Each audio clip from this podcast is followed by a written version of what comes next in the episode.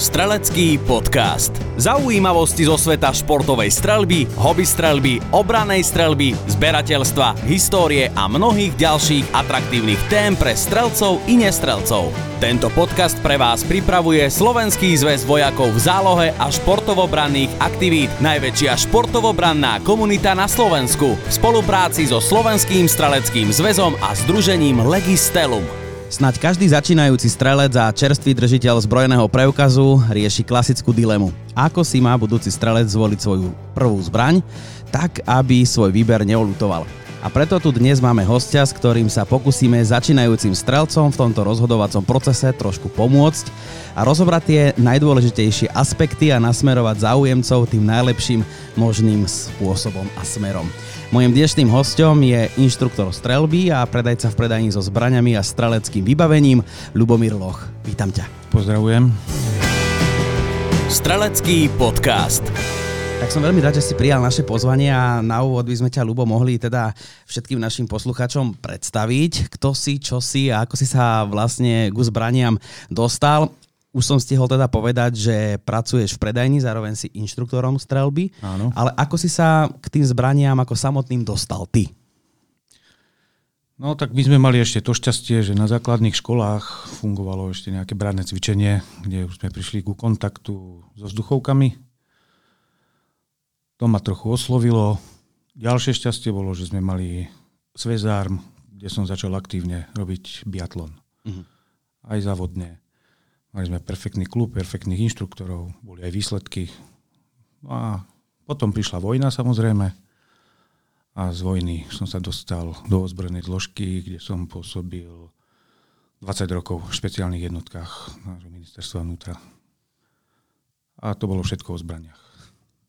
A môžeš to viacej možno rozobrať našim, aký typ zbraní máš doma, alebo si ovládal kedysi a tak? No počas kariéry služobnej, samozrejme služobné zbrane. Mm-hmm. Začínali sme na čz 75 potom sme dostali Sixavery 5226 prešlo sa na Glocky 17 19 no ale samozrejme už aj nejaké samopaly, HKčka, nejaké Sixavery, plus do, dokonca som nazrel aj odstrelovačom, kde som niekoľko rokov tiež aktívne pôsobil a súťažil. Takže ten prehľad a zbrane je to môj koniček, láska a samozrejme sa tým aj živím teraz. Tak spomínal si, že si aj súťažil, dokonca aj biatlon si spomínal, tak máš za sebou aj nejaké úspechy? Normálne sa môžeš pochváliť tu u nás. No, úspechy boli. Začínali sme ako mladší žiaci, starší žiaci, tak aj tie slovenské kola vychádzali s tými medzinárodnými súťažiami, to ešte tie naše kluby tak nespolupracovali ale bol to taký štart, čo sa týka kondície športu, návykov tých športových, čo možno dneska tej mládeže aj trochu chýba. Takže som vďačný za tú éru, viem perfektne lyžovať, či bežky, či zjazdovky a tá strelba mi ostala doteraz.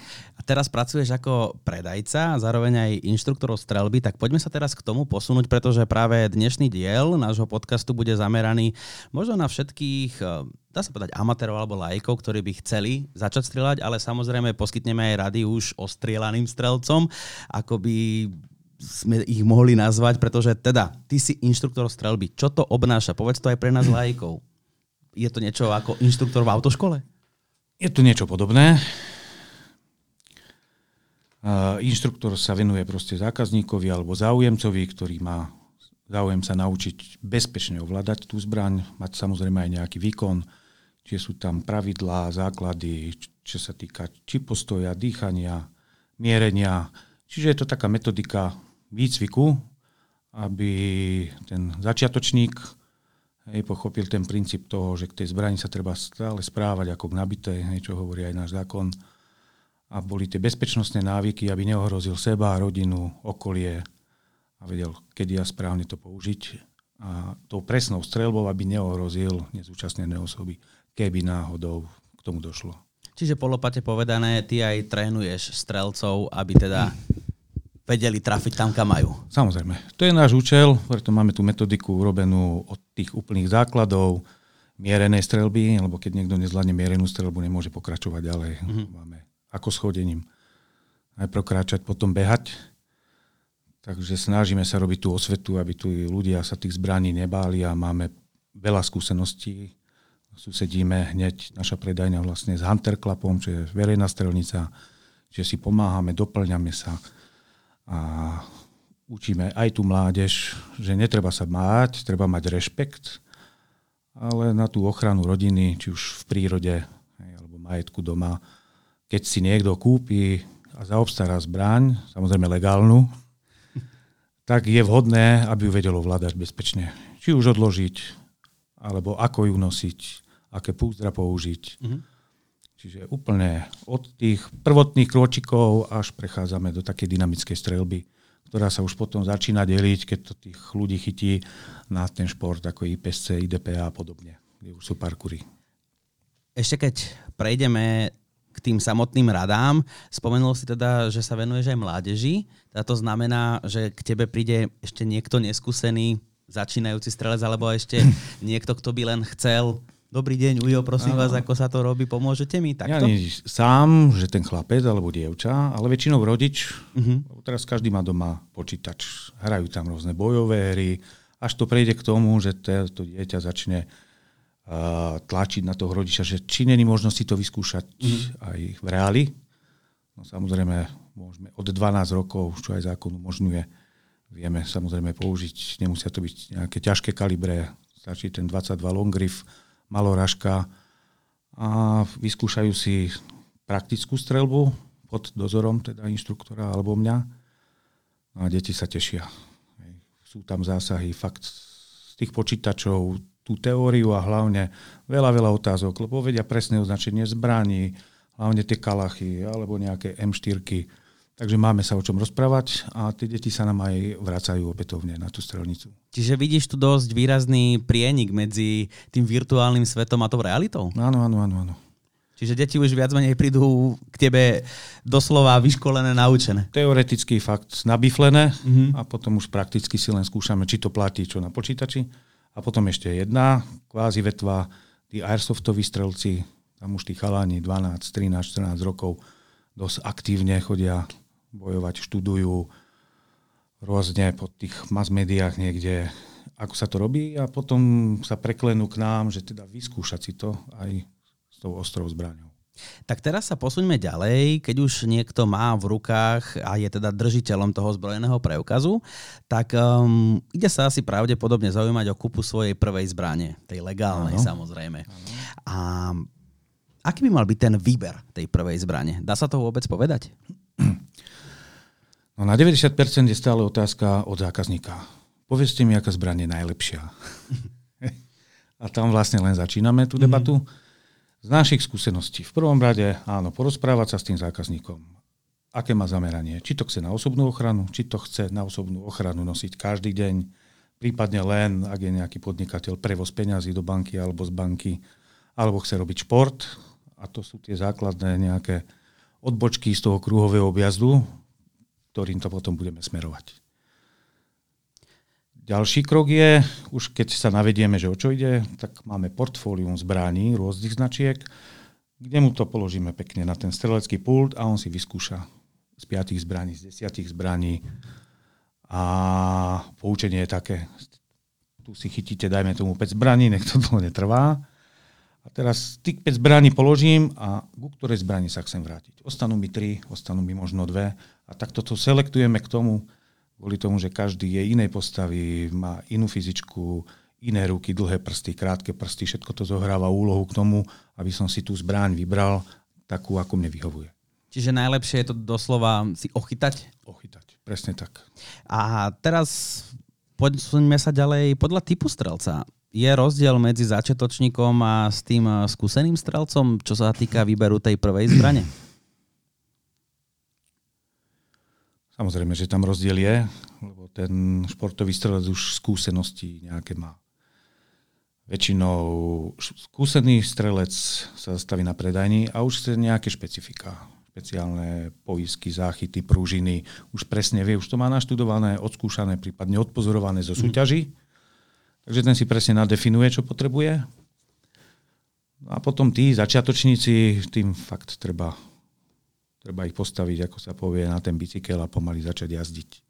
A spomínali sme tu teda aj športových strelcov a teraz by ste mohli nám všetkým povedať, aký je rozdiel medzi tými zbraniami, ktoré potrebuje človek na výkon svojho povolania, alebo pri, po prípade na osobnú ochranu, alebo práve na tú športovú strelbu. Aké sú tam tie základné rozdiely?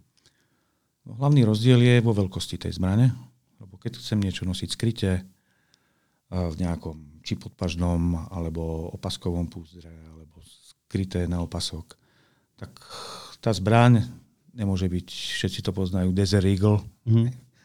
velikánska zbraň, nemôžem to nosiť v podpažaku, do týždňa mám skoliózu a potom navštevujem nejakého chiropraktika.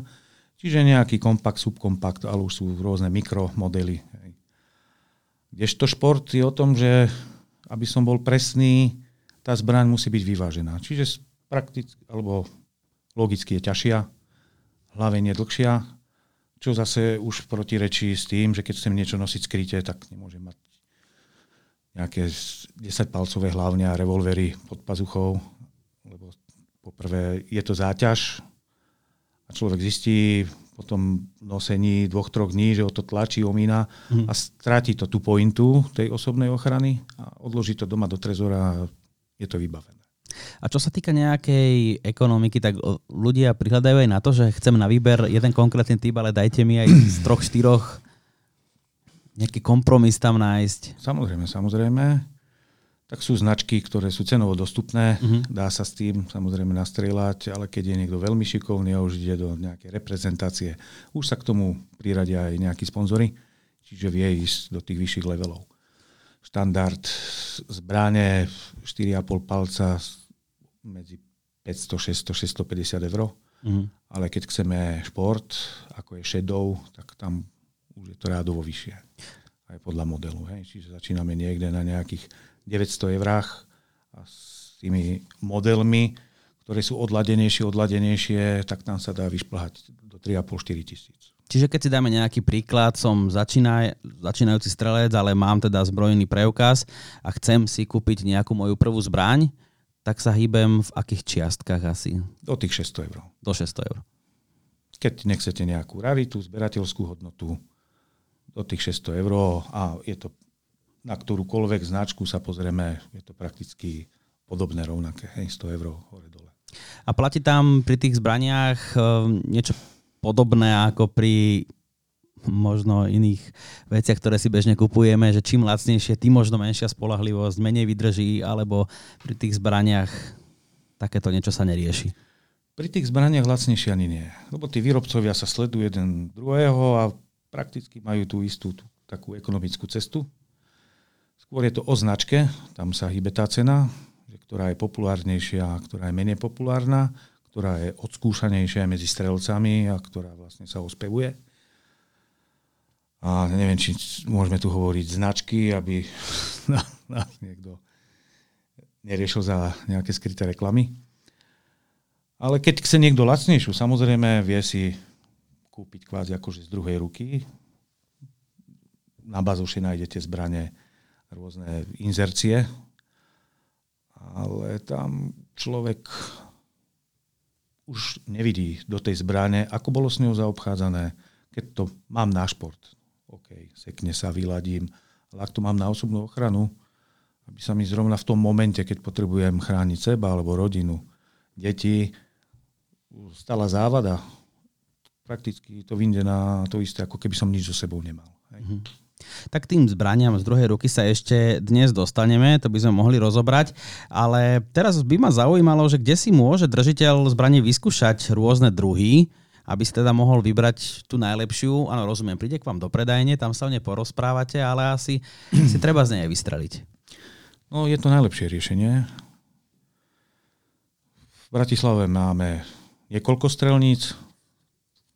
Tá najmladšia je aj celkom v blízkom centre, tam vlastne, kde pôsobíme aj my, ten Hunter Club, čo som spomínal.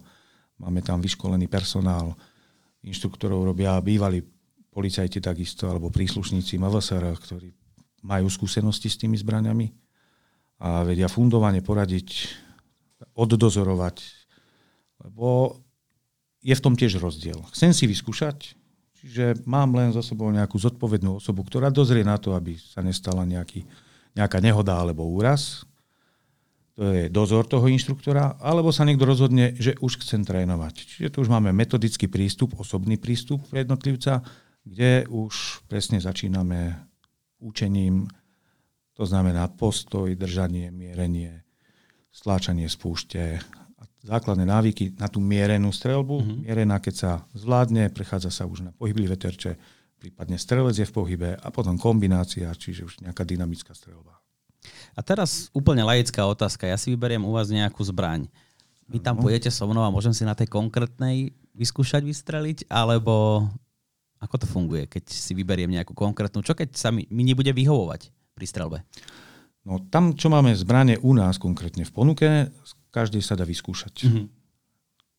Aj účelovo to tak smerujeme, lebo zbraň fakt nestojí to 10 eur. E, človek nemá prehľad a nemá možnosť si to niekde pochytať, vyskúšať. Sú predajné, kde vám nedovolia siahnuť na tie zbrane.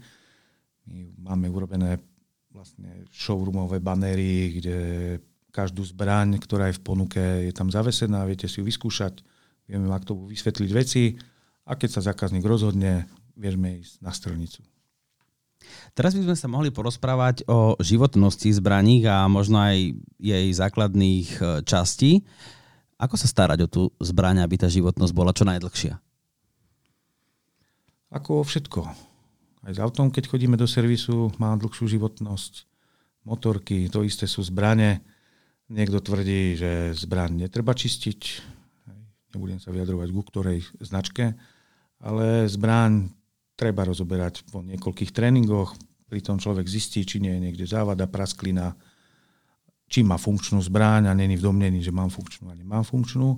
Sú kvalitné oleje, kve, kevky, borsnejky rôzne teraz, čiže fakt už máme na trhu kvalitné veci na údržbu tých zbraní. Plus samozrejme ponúkame na strelnici, keď niekto chce hĺbšie zoservisovať zbraň, vyčistiť zbraň podobne, tak máme to tam v ponuke, kde sa o to postaráme, o ten servis my. A čo sú také najčastejšie prípady, že tá zbraň laicky povedané je nefunkčná alebo pokazená? Čo sa stáva najčastejšie? Asi najčastejšia závada je zle vyhodenie nábojnice alebo zaseknutie nábojnice. A to môže byť v dôsledku, že mám napaskované zásobníky, dlho, dlho nepoužívam ich, nestrieľam. Tá pružina sa oslabí a plnohodnotne mi nepodá, nepodá ten náboj do nábojovej komory. Keď ideme ďalej vyššie, máme tam vyťahovač nábojníc, čiže keď máme nafúkaný karbón, takisto mi zle zachytí nábojnicu, zase môže byť závada. Plus zlomený úderník, keď sa cváka na prázdno, tzv. sušenie mhm. tej strelby je tam, je tam dosť príčin na to, keď človek neabsolvuje nejakú prípravu, tak zvyčajne tú zbrán si na začiatku a hlavne prvú zbraň ničí, nevie ju vyčistiť, nevie ako sa o ňu starať. A potom, keď sa pokusí podľa YouTube, mal som aj prípady, že príde pán s rozobratým do súčiastky v jednej igelitky o pomoc, že či to vieme poskladať naspäť. Mm-hmm. Tak ro- rozprávame sa tu o tom, teda, že sú potrebné k tomu aj rôzne čistiace prostriedky a tak. Teraz, keď si kúpim novú zbraň, dostanem k tomu nejaký základný balík takýchto vecí? Alebo nejaké iné ešte veci k tomu? Dostanem vôbec niečo? Alebo iba kupujem samotnú zbraň? Štandardne, keď sa bavíme o krátkých zbraniach, ano. čo sú pištole, tak v tom kufriku máte jeden vyteráčik so štetinkou, jeden vyteráčik na handričku. Býva k tomu olejnička, ktorá je prázdna, musíte si ju naplniť. To je taký základný základná výbava. Áno. Potom už je na predajcovi, či to vie dať do nejakého balíka s nejakým čistiacím olejom, handričkami alebo nejakým setom na čistenie. Prípadne, či si urobí tam už reklamu poučením o nejakom základnom vyčistení zbrane, staraní sa o zbraní a podobne.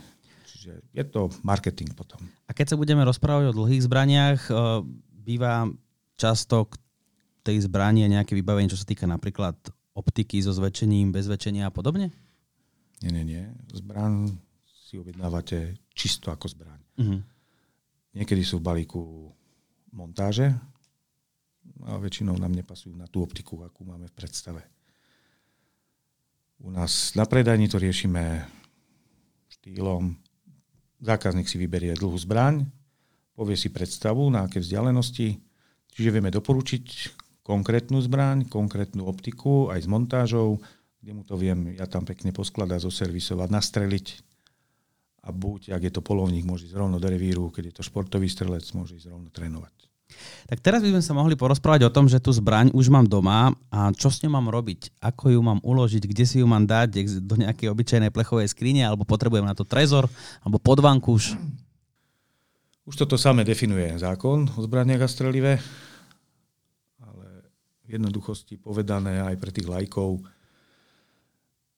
kým mám 10 zbraní, tak stačí mi uzamykacia skriňa, nočný stolík, ak mám taký veľký, sa mi to tam zmestí. Ako náhle si kúpim 11. zbraň, už musím použiť certifikovaný trezor, ktorý musí byť ukotvený presne podľa návodu a predpisov. A keď sa bavíme o tých desiatich zbraniach, pre ne, pre ne platia iné podmienky ako už pre tú jedenástu, je aj rozdiel, aký typ zbraní mám doma? Tých 10 kúskov? Nie, nie, nie. Tam by bol jediný rozdiel, čo sú zakázané zbranie, tá kategória, čiže keď ideme podľa kategórie B a C, tak je to v jednom balíku. Keď sa ideme rozprávať o ľuďoch, ktorí chcú mať tú zbraň stále pri sebe, aké podmienky musia splniť, aby ju mohli túto zbraň nosiť so sebou stále? Už keď absolvoval, Áno. je držiteľom zbrojného Áno, preukazu, ide si len kúpiť, aké podmienky. No musí to nosiť skryte. Mhm. Čiže neverejne, ako v Texase na stehne, alebo policajti. Musí to mať zakryté pod košelou, pod bundou, pod nejakou vestou. Podpažné púzdra existujú. T- momentálne sú populárne aj kapsičky. Kvázi Čiže- nejaké ladvinky, kapsička pod pazuchou pred seba od vymyslu sveta. Čiže nefunguje to tak, ako ste pred chvíľou spomenuli aj v tých amerických filmoch alebo v Texase, že ide chlapík na džipe a má vedľa seba položenú. Nie, nie, nie, nie. Čo sa týka dlhých zbraní, musí byť v púzdre, Mhm. aj keď je zrejme jasné, že je tam zbraň, ale nie je fyzicky, fyzicky sa nedá na ňu pozrieť. No a krátke zbraň samozrejme môžem, keď mám Ačkovú skupinu, nosenie zbrane, tak skryte, na opasku, v podpažnom. Čiže nie ako kouboj na stehne. Teraz ešte zostal by som chvíľu pri tejto téme. Možno to niektorých bude zaujímať, ale keď teda mám doma takto uložené zbranie a niekto ich nájde. Čo sa potom deje v takýchto situáciách? Poviem príklad. Mám doma uložené zbranie, príde tam niekto cudzí, ktorý sa mi vlámal do toho bytu a tieto zbranie mi nájde. Čo mám potom robiť, keď ich zoberie? Ukradne mi ich. No, on ich nájde iba tým štýlom, že musí prekonať nejakú tú prekážku fyzicky, čo vy zákonom splňate, tie stanovené a dané podmienky. No musíte okamžite nahlasiť odsudzenie alebo v prípade straty stratu hej, najbližšiemu policajnému oddeleniu a oni už začnú konať. Vy musíte samozrejme preukázať, že ste mali zbranie uzamknuté, aby ste zabránili hej, takémuto nedovolenému ozbrojeniu. Keď sme sa rozprávali dnes o kúpe novej zbrane, tak sme spomenuli, že tie zbranie sa môžu kúpiť aj z druhej ruky. Čo by ste poradili pri takejto kúpe záujemcom o kúpu zbraní z druhej ruky? Určite sa dohodnúť na najbližšiu strelnicu, aby si tú zbraň vyskúšal, či je vôbec funkčná, bezpečná. Na strelnici ten správca aj vie tým pádom poradiť, že áno a pri ohodnotení aj tej ceny. Že či tá zbraň už niečo prežila, alebo to ozaj uloženka, ktorá má aj 15-20 rokov, ale v perfektnom stave a kondícii. Aj tu sú aspekty, ktoré skôr vie odhaliť ten skúsenejší strelec alebo inštruktor ako ten začiatočník. Lebo ona môže byť zvon vyleštená, namastená pekne, no ale keby sme sa pozreli hlbšie do toho brúška, tak zistíme, že nie je to tak. A čo by ste poradili pre tých, ktorí takto uvažujú kúpiť zbraň, aby sa vyhli možno nejakým špekulantom takto na rôznych internetových forách? Neviem, či sa tomu dá vyhnúť, lebo teraz máme odborníkov všade, kde sa pozrieme, youtuberových inštruktorov, cvičiteľov, poradcov. Ja by som sa zveril fakt len na tej strelnici nemôže byť youtuber. Mhm. Je tam preverený človek, ktorý má spôsobilosť A ten samozrejme vie odborne poradiť. Prípadne kamarát, ktorý sa dlhšie venuje či športovej alebo nejakej dynamickej strelbe. A či už si kúpim zbraň z druhej ruky, alebo teda od vás, priamo z predajne, čo keď som si zle vybral? Dá sa potom tá zbraň vrátiť? Keď je to medzi dvomi fyzickými osobami, je to na základe určite zmluvy, kde majú stanovené nejaké pravidlá a kritériá.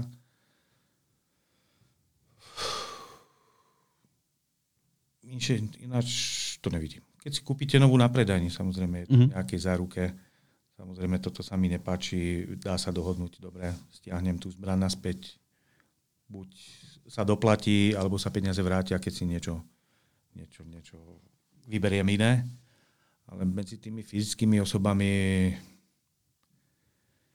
bol som svetkou pár takýchto obchodov, boli tam hádky. Mm-hmm. Tam hádky. Toto ste mi nepovedal, toto som povedal, len si to nepamätáte. A Pravil som vám, že to má svoj vek a že je to funkčné, ale nefunkčné na 100%. Sú to naťahovačky a môžeme odbočiť z tých zbraní na ktorékoľvek iné. Ľudia majú určite zážitky podobného charakteru. A keď sa rozprávame napríklad o zbraní kúpenej normálne na predajni, teraz ju istý čas používam, potom už mi z nejakého dôvodu prestane vyhovovať, chcem ju vrátiť alebo teda predať naspäť. Aká zvykne byť tá zostatková hodnota tej zbrane? Dá sa to nejak jednoducho vyčísliť? Záleží to od značky tej zbrane. Niektorí si, si držia zbraň, zase to porovnám k autám, niektoré mm-hmm. značky proste majú najazdené kilometre, ale tú cenu si držia. To isté je to o zbraniach.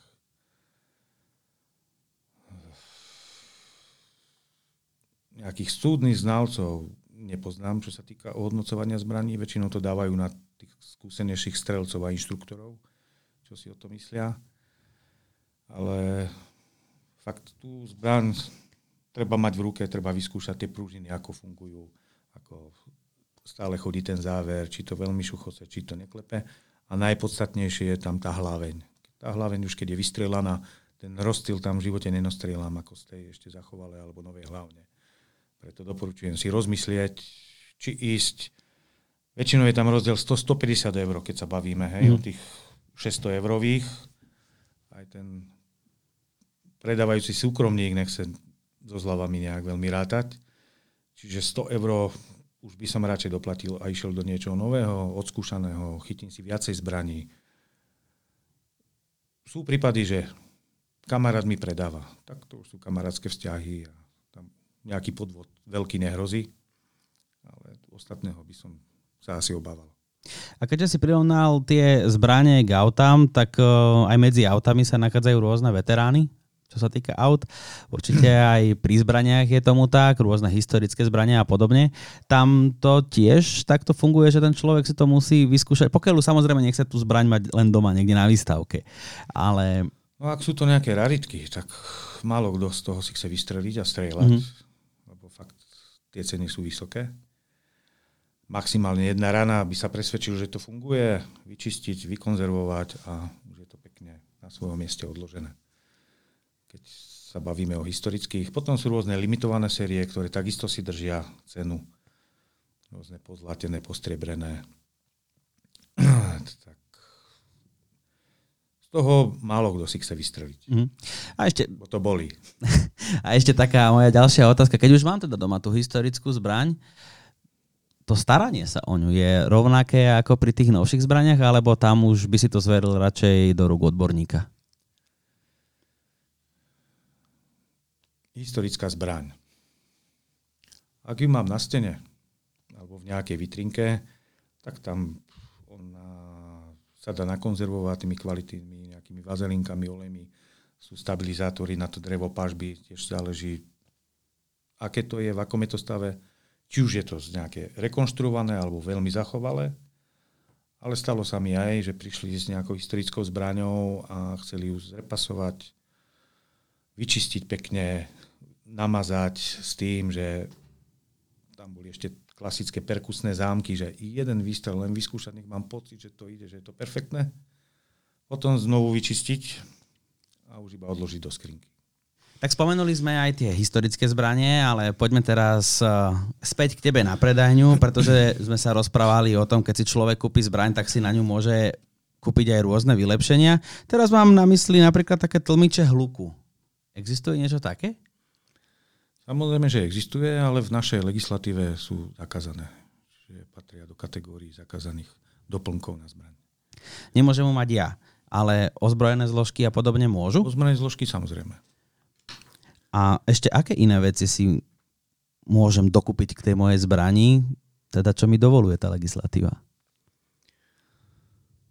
No, môžeme si to tuningovať, čo sa týka rôznych kolimátorov. Kolimátor je vlastne sklíčko, kde sa nám premieta ako laser a zjednodušuje nám to strelbu, dynamiku strelby, kvôli tomu, že nemusím sa venovať vlastne zrovnaniu mieridiel prednej mušky a zadného cielnika. Proste prekrývam si to len tým svetielkom. To sa zákazníkom veľmi páči, uľahčuje im to strelbu, či na krátkých zbraniach alebo aj na dlhých zbraniach.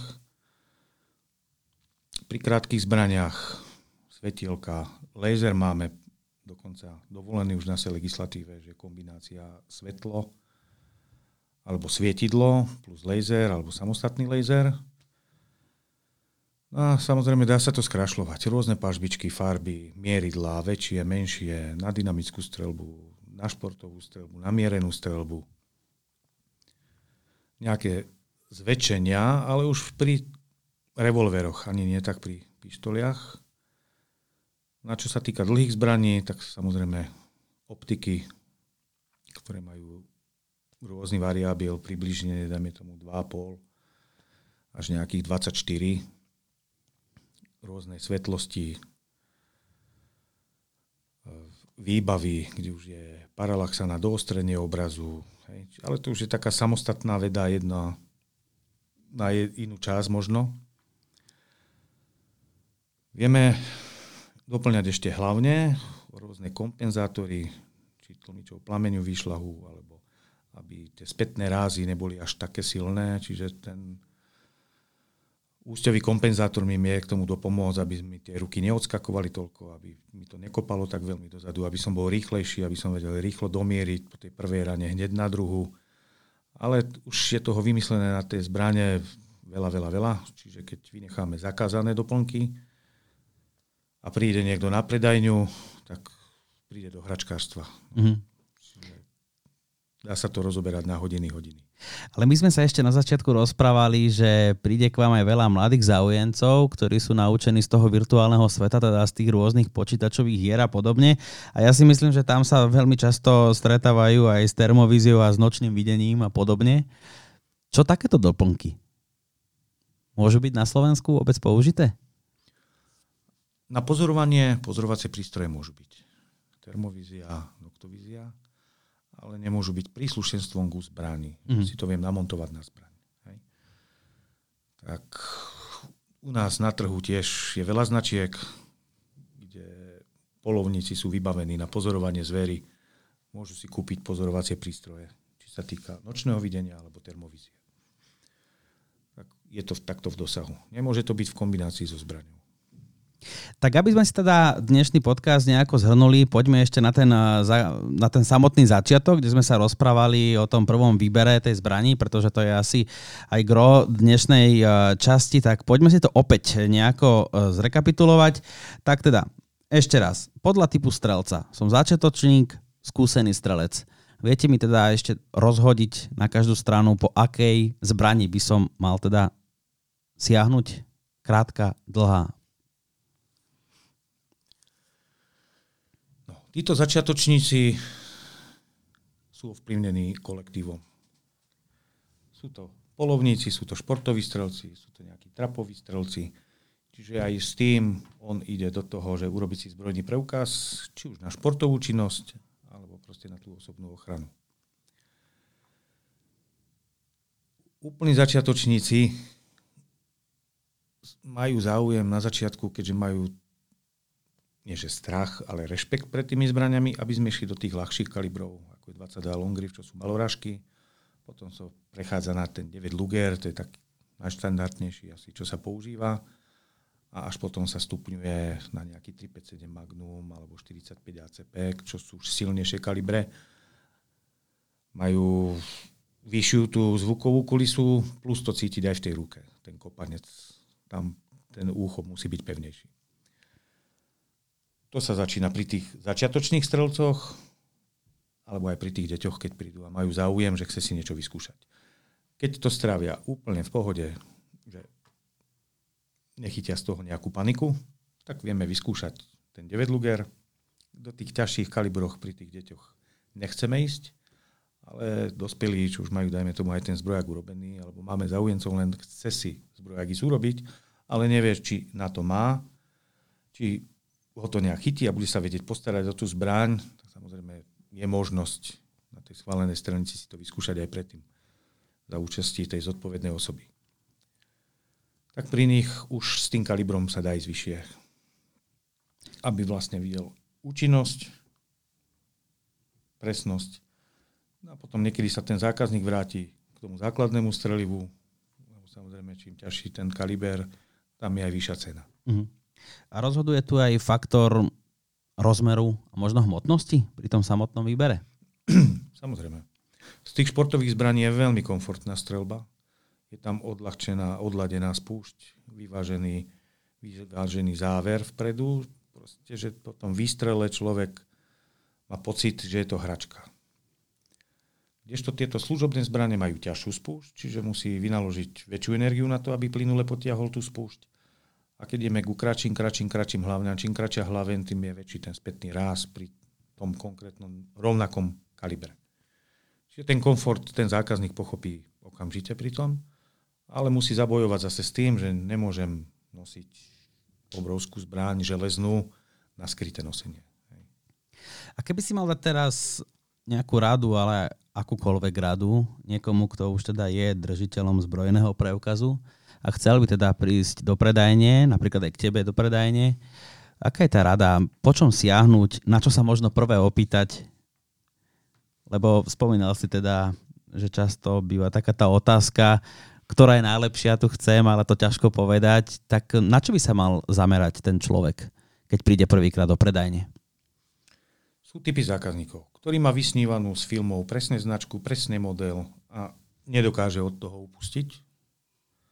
A niekedy sa samozrejme stane, že toto už si kúpi a tu už má odložené ako ten svoj vysnívaný klenot a potom sa príde poradiť ešte, čo teda by mohol nejakú pracovnú zbraň, čo mu doporučíme.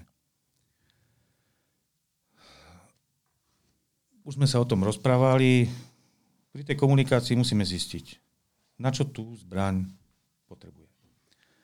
Keď príde a, má, a povie mi, že má partiu polovníkov alebo športových strelcov, ktorí chodia na brokovú strelnicu a strelajú asfaltové holuby, tak nebudeme sa venovať krátkým zbraniam, ale rovno prejdeme k brokovniciam, k nejakým kozliciam alebo poloautomatom a budeme sa baviť takisto o tom komforte, či je to dvojspúšťová, jednospúšťová, aká je dlhá hlaveň, či je to 12 alebo na polovačku nejaká nižšia 16 20 Je to špecifikum presne. Podľa toho záujmu, čo vycítim od toho zákazníka, tomu sa, tomu sa venujeme. A krátke zbranie, najideálnejšie je chytiť si tú zbraň, niekto chce na skryté nosenie, ale mu vadí, že tá pištolová rukoveď je tak krátka, že malíček mu nedolieha na tú rukoveď. A mu to vadí, tak potom konzultujeme, či sa tam dá nejaká predlžená petka alebo predlžený zásobník, aby si proste zlepšil ten komfort pri tom. Aj keď tie subkompakty alebo tie mikro sú urobené kvôli tomu, aby proste boli nenápadne nosené, aby mi nezavadzali a tým pádom musím oželieť ten nejaký komfort, ako keď idem strieľať závodne, športovo, kde sú krásne predlžené rukovete, rozšírené šachty na zásobníky. Hej, to, to si treba rozdeliť. A keďže ty si aj inštruktorom strelby, tomu by sme sa mohli povenovať. Mám to chápať tak, že niekto chce získať zbrojný preukaz, ide za tebou? Áno, presne tak. Tak mohol by si teraz uh, povedať, aký je ten proces toho samotného, vlastne ako prebiehajú tie lekcie u teba a podobne? lekcie. Robíme prípravu aj teórie plus zákon, prvá pomoc, tá základná. No a ten počiatočný výkop začína buď psychologom, kde si musí urobiť každý psychologické testy. To sa prevazuje s e, obvodným lekárom, ktorý musí takisto vystaviť potvrdenie o spôsobilosti na zbrojný preukaz. Čiže to sú také dva začiatky. Dve fotky, vypísať žiadosť a tú žiadosť ísť odovzdať. Keď mám odovzdanú žiadosť, čakám, kým ma vyzve policajný zbor a oznámi mi, kedy mám termín skúšok. Aj na každom záujemcovi, či sa pripraví sám, alebo vyhľadá si nejakú pomoc, kto ho na to doškolí, pripraví, vysvetlí určité veci, medzi riadkami, hlavne každý si chce porovnať, aké sú to zbranie. Čo sú dlhé zbranie, krátke zbranie. Pre tých lajkov je to nejaká cudzia terminológia. No a toto všetko vieme zorganizovať aj u nás, vlastne na predajni alebo vedľa na strelnici. A samozrejme po Slovensku je veľa ponúk, že príprava, či už praktická príprava na zbrojný preukaz, alebo komplexná príprava na zbrojný preukaz. Tak ti teda veľmi pekne ďakujem, že si dnes prišiel k nám a bol si teda súčasťou nášho podcastu. Mojím dnešným hostom bol inštruktor strelby a predajca v predajni so zbraňami a streleckým vybavením Lubomír Loch. Ahoj, ďakujem. Ďakujem, Maja. Strelecký podcast. Tento podcast pre vás pripravuje Slovenský zväz vojakov v zálohe a športovobranných aktivít v spolupráci so Slovenským streleckým zväzom a združením Legistelum.